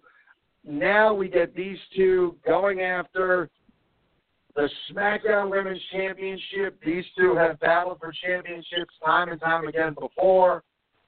And it's amazing, man. And, and I want to get both of you to give us a take on the idea of match of the night because how all, how many times have we talked about over the past year or so of ladies matches potentially being match of the night, whereas the run of this show, 90% of the, the run of this show, we're talking about the ladies match being the bathroom break, the ladies match being a throwaway match, the ladies match being something, let's pick that one first and get it out of the way. And over the course of the past year or so, we've talked a lot about ladies' matches potentially being match of the night. Is this my pick for match of the night? Maybe, maybe not. We'll get into that a little bit later on. But I definitely think this is in the running for match of the night. And I will say that with some of the things coming up down the road, and there's a out stuff coming on outside of the WWE. The Ric Flair documentary coming up shortly on ESPN, the 30 for 30, that's going to debut in November. Um, the fact that uh, Charlotte has been on a book tour, uh, Second Nature, which I think is such an awesome title for her book. Um, I think right now everything that's going on outside of the WWE uh, would benefit from Charlotte going around holding on to a women's championship. So as much as for me as a fan, I would love to see Natalya hold on to that belt a little bit later on. And if I get this pick wrong, I'll be kind of happy because I dig Natalya, and I think Natalya deserves a lot better than she got over the bulk of her career. I think she is super talented. Um, but I think that right now they're looking to put that belt on Charlotte Flair. Charlotte, again, she's incredible, and I, I look to her to become victorious tonight. So I think it's going to be a hell of a matchup. Two people that get wrestling, two people that know how to put on a show, two two individuals that know how to how to portray character. So I am looking at Charlotte Flair to come away as your new WWE SmackDown Women's Champion. Well, Ken, I think you're absolutely correct. As in, this match could be one of many matches on this card that have the potential to be match of the night. Um, I love the the lineage the lineage angle. You have the Harts, you have the Flairs. Um, I'm right there with you. Uh, I love that Natalya, after you know going through all that she's gone through through the diva era, through the era of you know not being taken seriously to these past couple of years where women's wrestling has really advanced leaps and bounds.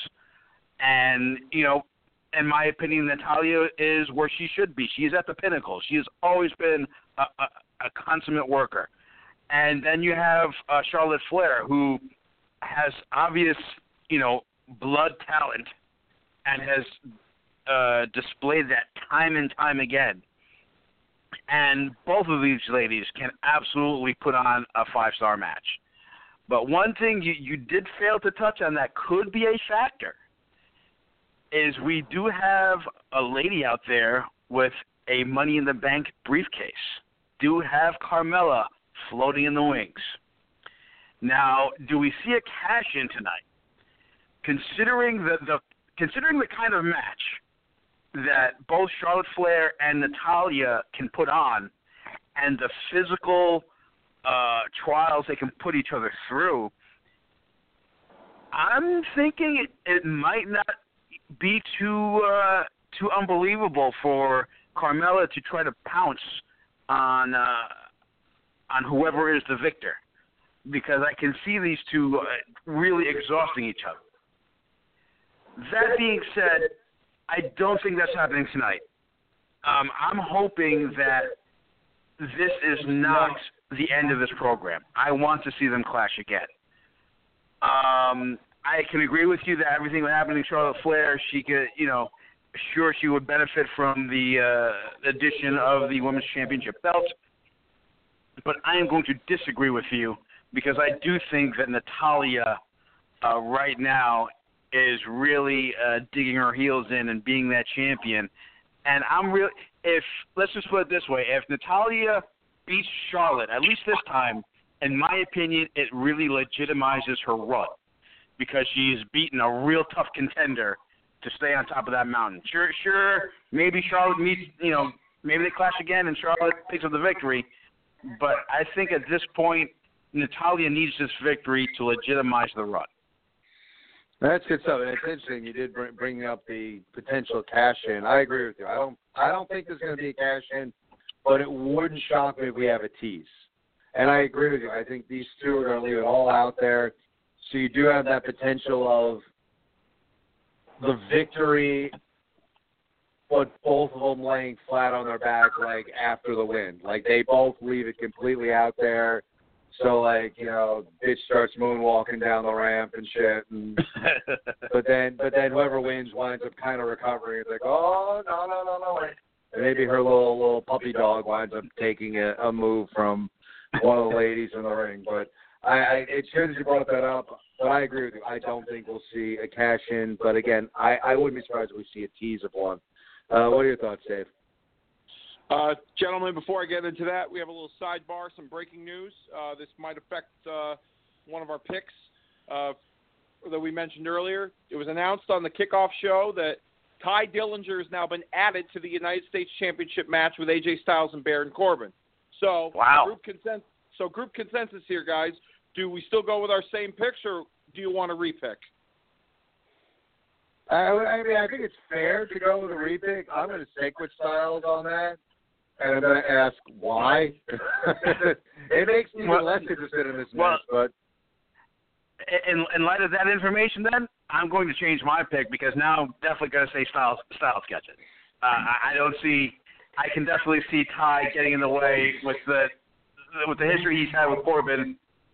I can see that absolutely South taking it. and that. and maybe that pulls, which would be interesting, maybe that pulls Corbin out of a, a title picture and just gives him a good mid card rival where you know, maybe he could sink his teeth into that a little bit. Uh, and and I have to apologize to, to the audience.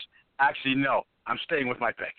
Corbin. You're, you're okay? staying with Corbin. because because now, because now I'm just thinking about it. You know, Dave, you gave me that, and it just made me think the gears are turning.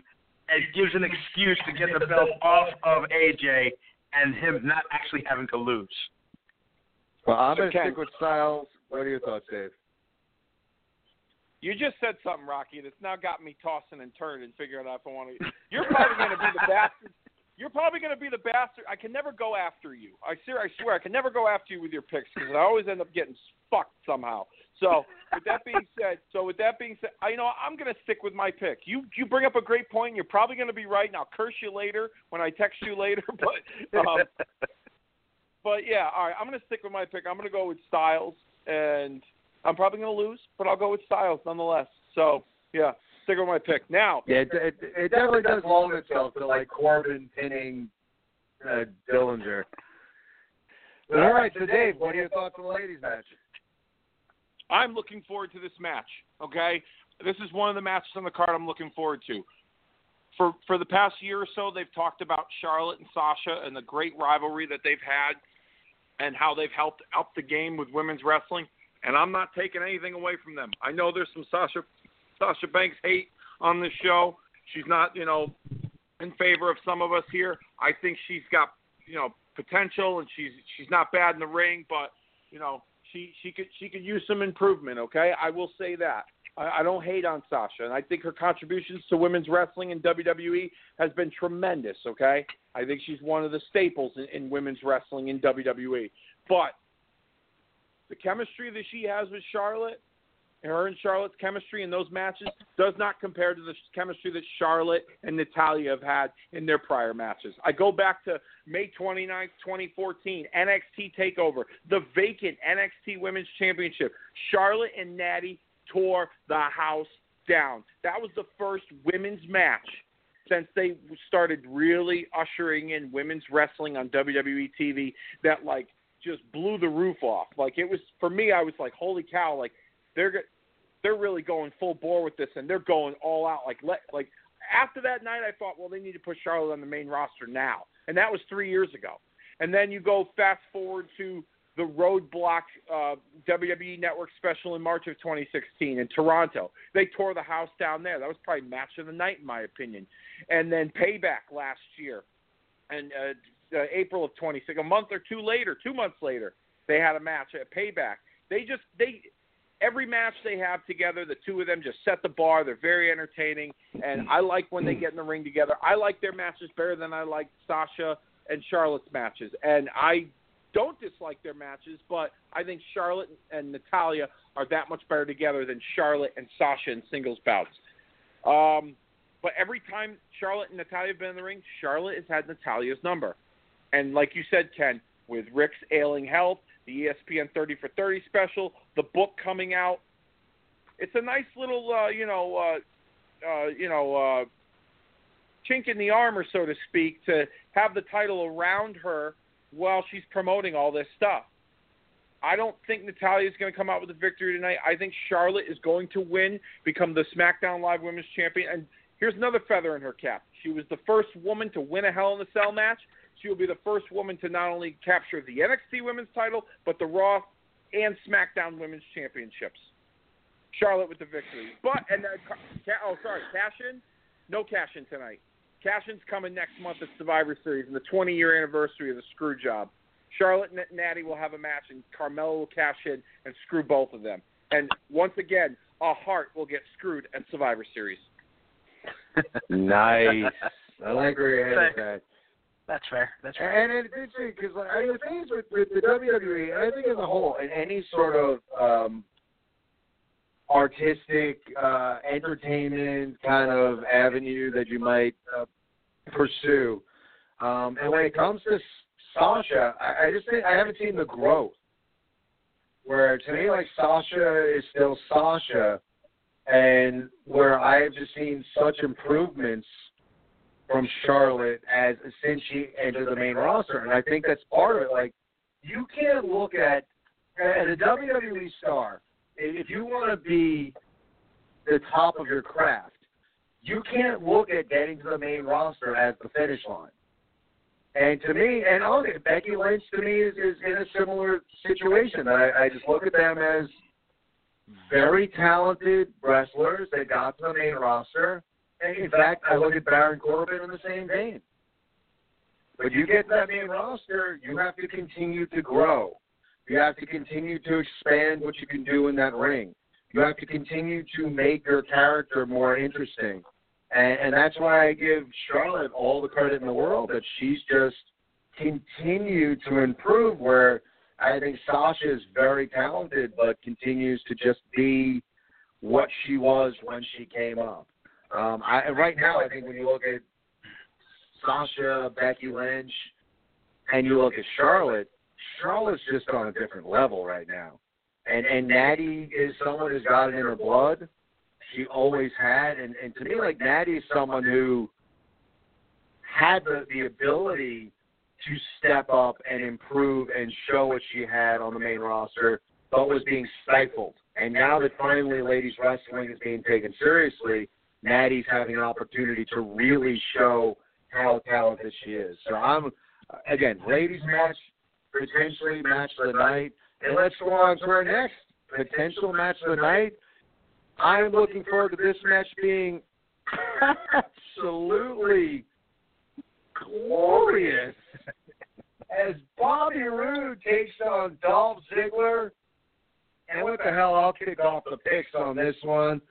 Look, man, I love Dolph Ziggler. I love what he brings to the table. And honestly, I love the, the, the character right now. I think that's pretty cool that, and it probably stems from something in real life that, you know, you can almost see him like pissing and moaning in, a, in the locker room, being, yeah, I'm sorry, my entrance and my character isn't as great as everyone else. I just happen to be a good wrestler. Um, it's been fun. I'm I'm really interested to see like what entrance he comes up with tonight. Um, unfortunately, I think Dolph Ziggler has kind of found himself in a place, probably because he's so talented. Look, I don't know the guy, and I don't know what he wants. If I was a professional wrestler and I was able to be employed by the WWE, and I was being paid and making a good living, and my role was to put over other guys, hell, man, I'm in the WWE. Screw it. I, whatever. That, that's my role. Um, I would love to see Dolph Ziggler be elevated, but seemingly right now, I think his position is to help put over other guys, help elevate other guys when they get in. I think this is going to be a kick-ass matchup. I, I think you're going to have two guys that uh, have good grasps of their characters, plus two guys who can go in the ring. Um, I'm a big fan of both of these guys and what they can do, but I think there's the case of the evolution and the elevation of Bobby Roode. I, I hope it's not the end for these two, but I'm going to say Bobby Roode ends up being victorious against Dolph Ziggler. Your thoughts, Dave? I'm really looking forward to this match. I like both guys. We've talked about it before. I've been a big fan of Roode since his days back in TNA. Um, I was leading that Dolph Ziggler bandwagon five years ago on this show, and I still am. I think he's super talented. I think he's needed a fresh coat of paint for a while, and I think we're starting to see some of that with him, with this mocking the other guys in their entrances. I think it's pretty cool. Um, some of it's a little obnoxious, but for the most part, overall, I like the presentation. I like the fire that he brings out in it. Um, the stuff with Bobby Roode and him back and forth the other night were pretty good, and I expect nothing but a a a, a damn good wrestling match and a, a kick-ass wrestling match between the two. And like you, I hope this doesn't end between these two, but. Bobby Roode right now, like coming off hot from NXT onto the main roster, he gets great reactions. Uh, I can't see Bobby Roode losing his debut pay per view match on the main roster. And if he's going to lose it to someone, it's you know win beat someone, you know, starting off against a guy like Dolph Ziggler, who is as who is polished as he is. That's uh, to me. There's there's nothing wrong with that. Dolph, he's a mechanic on the card. He helped get he helps get guys over. Um, and uh, you know, do I wish there was more for him? Absolutely. Do I wish he was in a better position? Absolutely. But he's in a damn good position against Bobby Roode on a pay per view, and uh, I expect this match to. Quite frankly, I'm not going to. Like I said, there's potential match of the night, you know, candidates. Obviously, this is one of them. Um, hopefully, this gets plenty of time and and and and does it justice. Bobby Roode with the victory. Well, I'm going to say that I agree with every point that both of you have brought up. And it, obviously, both of these guys have boatloads of talent. Um, they, are going to go in the ring. They're going to entertain the crowd. The crowd's going to pop huge. Um, and I agree in that I hope that this isn't the end and that we see more of these guys. But due to that uh, viewpoint, I am going to disagree with you as to the victor of the match. And Ken, please don't leap over the desk and choke me. I know how much you love Bobby Roode. He's glorious. He is he is glorious. But in my estimation, in order for this program to continue, you have to give a reason for Bobby to want to keep on beating on uh, Ziggler. And I think Ziggler and his new coat of paint, I, I'm liking this coat of paint. I, I'm liking this indignant, just I don't give a crap about anyone or anything. Uh, Dolph Ziggler. I think he's going to win in an underhanded way. I think it's going to be a total screw job. Uh, but I think Dolph is going to come out with a victory, and Bobby is just going to be so angry that he got screwed, and that is his impetus to keep on pursuing Dolph Ziggler. And I think they're going to they're probably going to bring the house down today, and I look forward to the next time they're both going to bring the house down. That would not be glorious. well, it And makes now- for a good show. It would.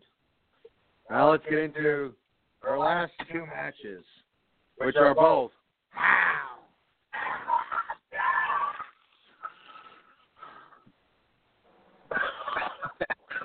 A- Am I going to have to do CPR? I, don't- I, don't- actually, I almost made myself yak doing that. I went like, I went too far in the picture, man. Like, you kind of get into that like tighten your throat guttural kind of thing. Like, I Open went your a little gullet. too far on Open that. your gullet. Yeah. so, oh, look who's coming down to the ring. He he doesn't. He, he- he's not hype. He's he's facial. Oh, I'm. I'm you don't You're get recovering. hype. He's like he's hype. My man Mojo. Mojo.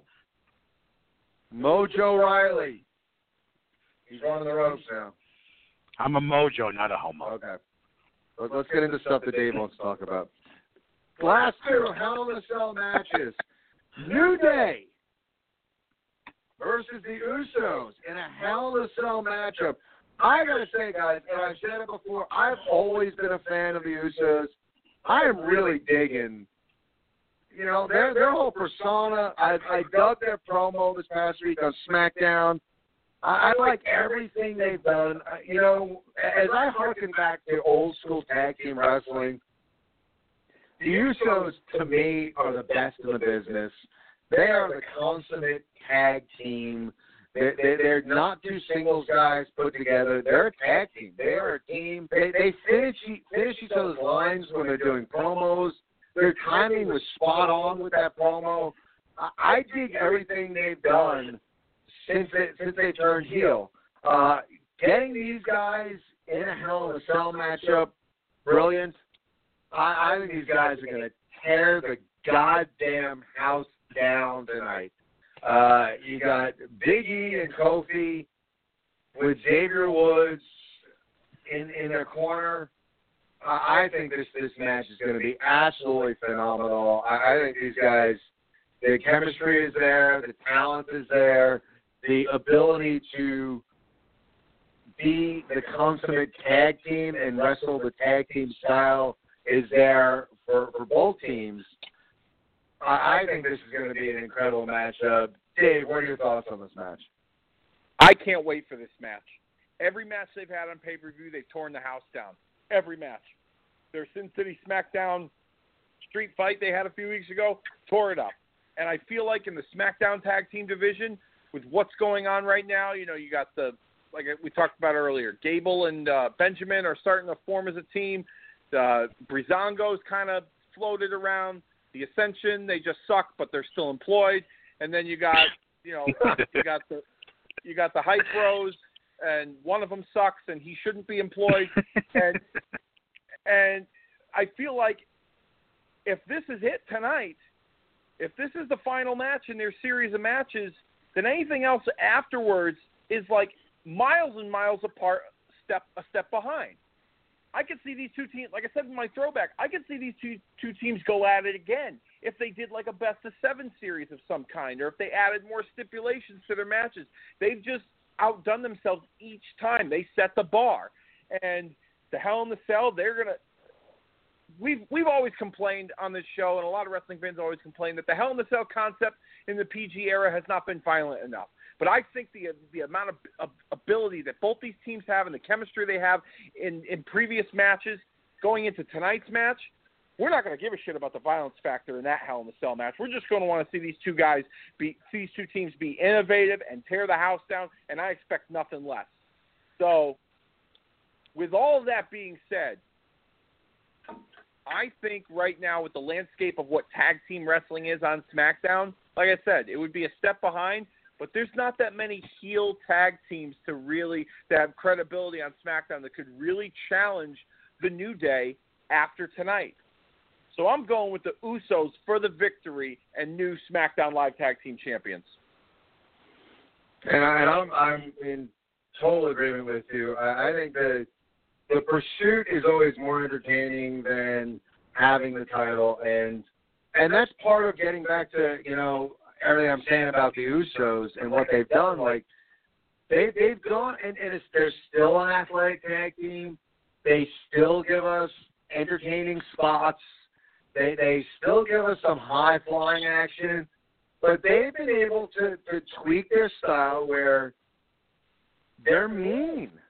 They're mean, violent guys now. Now that they've gone from being a, a- team that that performs spots and looks for the crowd to react to doing things to hurt people. And it's really worked. I, I think their transition from heel from face is one of the best we've seen in a long time. And I, I think this match is going to be phenomenal. Uh, I, I just think we're going to see a lot of violence. I agree with you, Dave. I think we're going to see some crazy spots, but spots that are hard hitting, spots that are not just I did 63 50 doodles to to get the crowd to pop. That we're going to see spots where we're going to be like, oh my God, is he alive? Kind of spots. I think we're we're going to get some intense shit in this matchup that is is really going to kind of blow us away. And I agree with you. The Usos have put themselves in a position that they're so good, so talented, and quite frankly, borderline evil, that they're a team to chase after. They're a team that who will be the guys that will be able to vanquish the enemy, the, the evil Usos. So I think the Usos are in a position to be that team, to be those heel champions. Champions. I'm going to go with the Usos with the victory. Well, Ken, I think you opened this up and you used the term that was probably the most apropos in this case, and that term is chemistry. The chemistry that these teams have in facing each other is off the charts. Uh, like to go back to what Dave was saying, every single time these teams have met, they've torn the house down, hands down. There's no argument. You know, not even anyone in the IWC or the old school fans or any fans can can argue that fact. And I thoroughly look forward to it. I think they're going to do it again. I think they're going to they're going to like you said, Ken. They're going to do some nutty spots. You know, if Joey Styles was he what, what was commentating, we'd hear, "Oh my God!" so many times our ears would would, would be ringing. And honestly, to make a pick as to who comes away with the victory to me for this match, it's a it's literally a coin flip.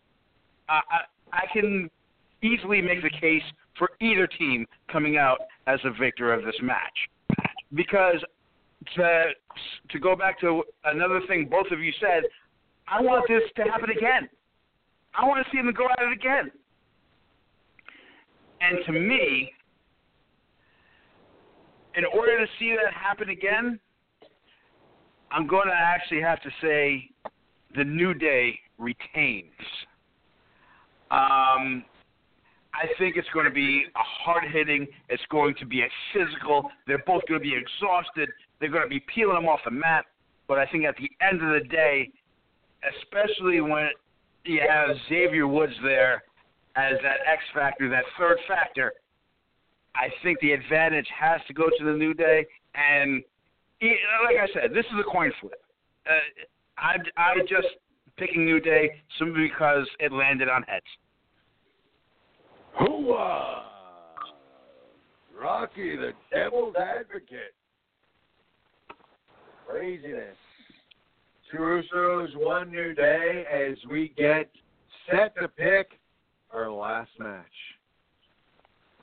And as I said at the top of the show, an old school blood feud. I love the way this feud has been set up, the involvement of family, uh, visceral kind of hatred between two characters. I, I dig this a lot. I really do. Um, this this is uh, some good old fashioned storytelling that you know you, you just you wonder when you look at creative and you look at some of the other things going on, when they hit the nail on the head, it's like, why don't you do this more often? Uh, the involvement of Vince McMahon in this storyline. Uh, Kevin Owens, very good at cutting a promo. Shane McMahon, he is who he is. Shane McMahon has, has put himself in a position where, because of the spots he's pulled off in the past, where whenever he gets involved in something, I think for fans it's almost like they start to have that potential. Like, what's going to happen now? Like, what is he going to do? Um, and I, I, and we're going to go into picks, and I'll kick off the picks for this match. But I would like you both to give me your thoughts on the one thing I don't like about this match. With all the positive that I think we can say about setting up this program, I don't like at all the falls count anywhere. I, I, I kind of get it, but the whole essence of Hell in a Cell, since its concept was nowhere to run, nowhere to hide, you're locked in. That's it.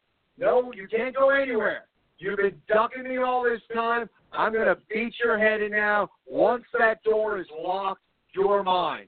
Now, I get it. The history of Hell in a Cell, people always get out. They figure out a way. But the essence and the theme involved in Hell in a Cell is you're locked in. There's no place to go. Now, if the promo was cut on SmackDown and Shane McMahon came out and said, you know, I finally got you where I want you, And when that door is locked and you're in there with me, you're mine, and I'm going to own you, and I'm going to inflict upon you all the violence I can for giving my family a bad name, for bad mouthing my family. But I'll tell you something. If in some way, shape, or form you figure out a way to escape that cell from this point forward, there's a falls count anywhere matchup. So I will hunt you down and I will pin you where I need to pin you. Okay, maybe I I, I, I can get behind it there. But the way it was just kind of announced as like that falls count anywhere, like that's that's totally against the essence of what Hell in a Cell is.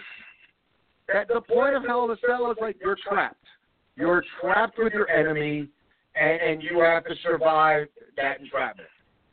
So I, I'm I'm not the biggest fan of that um, because I think it kind of gives away a little bit of obviously they're going to get out. Uh, one of the reports that we're hearing from the, some of the dirt sheets is that Shane is older and maybe doesn't want to do as crazy shit as he used to do, and that they might film a a backstage stunt beforehand with a stuntman, and that's why I looking right on the dirt sheet today. That, that that might be one of the reasons why it was a falls count anywhere kind of match. So we'll, so if there's a stunt backstage, it could be pre-taped. Again, dirt take it with a grain of salt. Believe what you want to believe. Not the biggest fan of falls count anywhere. Um, when I look at this, Shane McMahon to me is firmly in a position of putting other guys over. That's his role. His role is to pull off something crazy, get the crowd to pop, and then give the other guy the rub. So that being said, I'm going with Kevin Owens with the victory. Well, uh, Ken, I think you bring up a great point as far as the introduction of a falls count anywhere. I, you know, I'll go one further. You say you kind of get it. I don't get it. I don't like it. Uh, I wholeheartedly agree with you. The essence of Hell in a Cell is supposed to be that you're locked in a cage. That's the whole point. It's the whole point to be the difference between a cage match and a Hell in a Cell. You have a ceiling. You're supposed to be in there. You cannot escape. You know, now you're going to face your comeuppance one way or another. And absolutely, if you look at history's Hell in a Cell matches, sure they get they get out. But now you have pretty much announced the fact. Like, yes, we know they're going to get out. But uh, you know, in this case, um, this, this the announcement of this stipulation is actually going to factor into my pick. Uh, I'm going to go back to what I was what I said at the beginning of the program. I enjoyed the build-up. I thought the build-up was spot on. Um, it was a, a testament to the McMahon family still has it because just the involvement, you know, Shane's involvement, Vince's involvement, and everything that he did. And to Kevin Owens' credit, you know, I'm playing his everything led up, you know, a great build up to what is potentially a match of the night. With all that being said, as far as my pick, due to the announcement of the falls count anywhere stipulation, to me, what that tells me is that Shane McMahon is going to come up with a victory.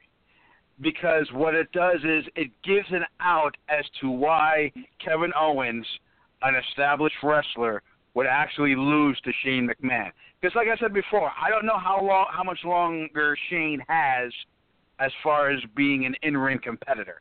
Uh, you know, he, he he's done, you know, to what whatever the dirt sheets are saying. I can, it's believable because let's face it, the man has done some nutty stunts for, for whatever age you want to be and for whatever uh, physical state you want to be. The man has got some cojones to do some of the stunts he's pulled. But, you know, to have this stipulation thrown in there, um, it gives them an out. And I think it serves Kevin Owens' character, especially when his character has been one that has complained that he's being screwed over and screwed over and screwed over. Well, well, hello, baby. We have another screw job for you right here. Uh, it also pushes forth the old the old lesson, the age old lesson in professional wrestling. You don't screw with the McMahon family. So my pick is Shane for the victory. Wow. So we have two different viewpoints right now on that matchup. Break the tie, Dave. Who do you think comes out victorious in this match? Well, before I break the tie, gentlemen, we're all on the board because Gable and Benjamin defeated Zack Ryder and that one man bushwhacker on cocaine.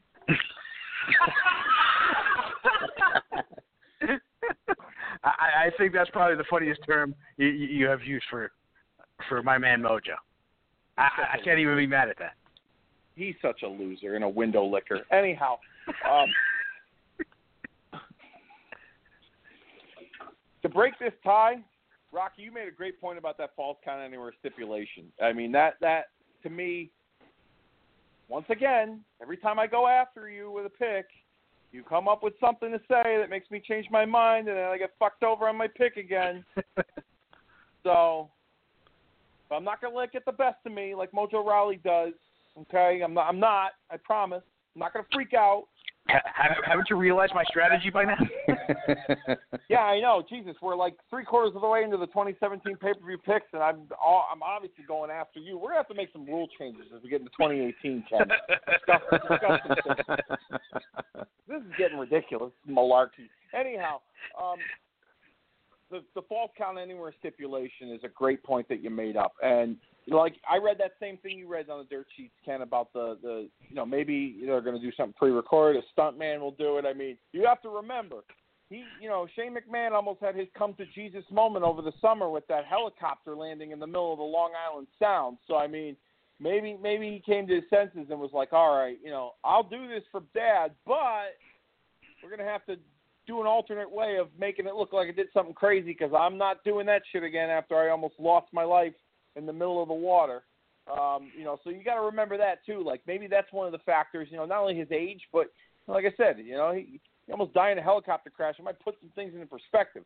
So um, I think it. I think that stipulation leaves for something like that to occur with like a pre-recorded segment and a stuntman getting involved, or it leads to a situation where he does do something crazy and jumps off the cell, or Owens throws him off the cell, or whatever the case is, or maybe power bombs him through it and into the ring. I don't know, but something.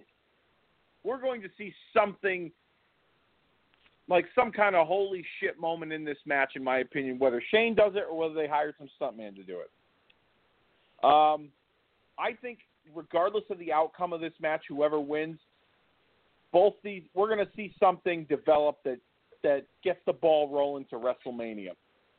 A lot of people haven't factored in that Stephanie McMahon made an appearance during that segment with Vince, and she's been off TV since past year's WrestleMania. And there's been rumors that Owens might go back to Raw. He's been advertised for Raw live events in the in the the, the coming months. So this could be a way, whether he wins or loses, to get him off of SmackDown and move him over to Raw. Now, we I've heard theories of Sami Zayn getting involved somehow, and maybe him screwing Shane over to help Owens win. I've heard maybe some involvement where Triple H gets involved. He helps Owens screw Shane, or this sets up Owens beating Shane and then getting him ready for Hunter at WrestleMania. I've heard a bunch of different scenarios, but whatever happens, because it's all rumor and innuendo, I think we're going to see the outcome of the match is going to kind of give us some kind of direction on what not only Owens is going to do at WrestleMania, but quite possibly what Shane McMahon is going to be doing at WrestleMania in 2018. So I'm expecting a brutal physical match, some high spots, some crazy stunts.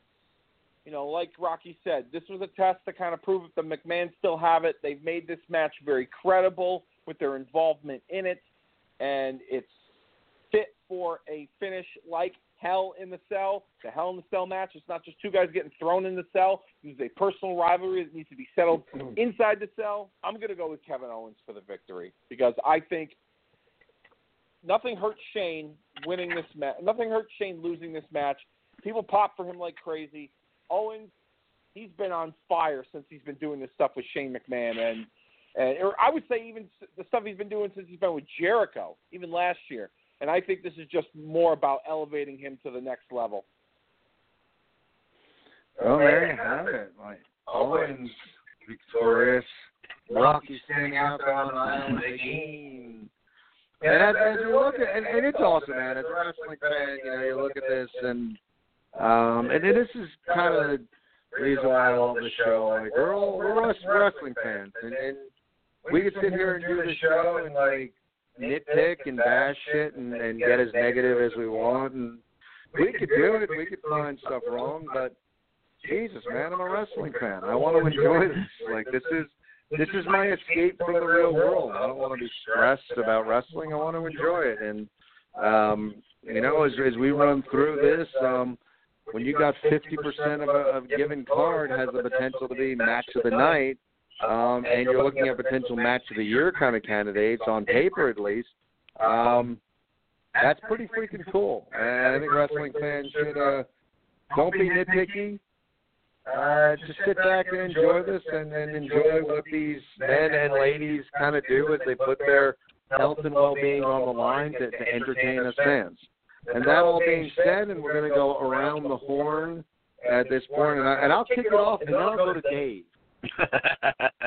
Just so Rocky has to go go go last, but I want everyone's take on match of the night as we got just about, let's look at the time. We got uh, about three and a half minutes left on the show. When I look at this, there are a lot of match of the night candidates. Wouldn't be shocked if Bobby Roode and Dolph Ziggler give us a match of the night. Honestly, I think it's incredible the climate of wrestling right now. Wouldn't shock me if, if Charlotte and Natalya give us a match of the night. If McMahon Owens give us a match of the night, that wouldn't surprise me also. But if you're going to stick me in Vegas, and tell me I gotta put my money down on who's gonna be match of the night tonight.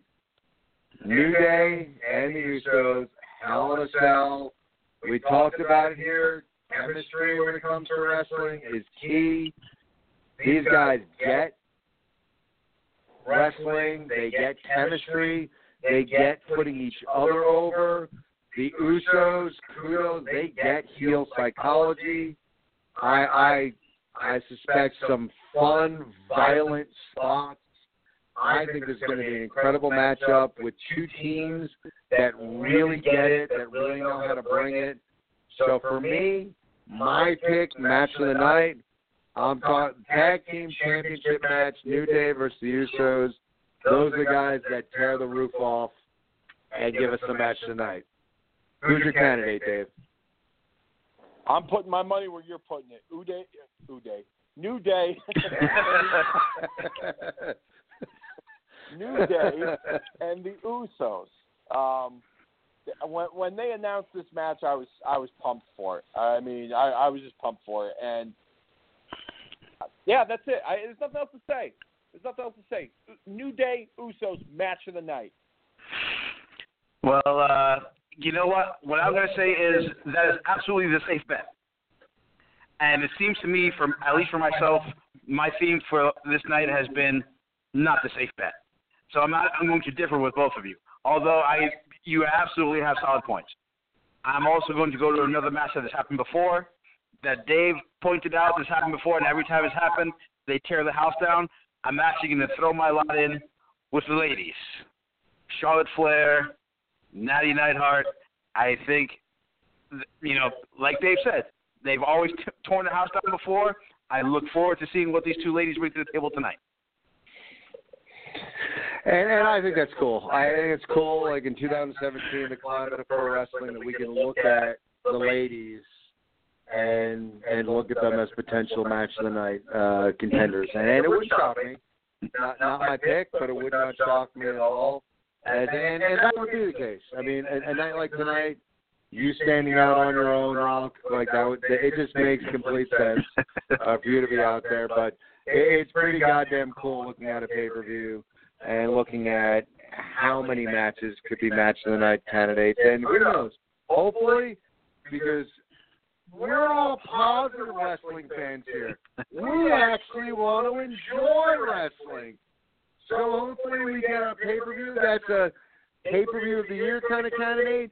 and hopefully we get a couple of match of the year candidates because that's what it's all about. Because the world outside of here is a rough place, and wrestling is a place to escape.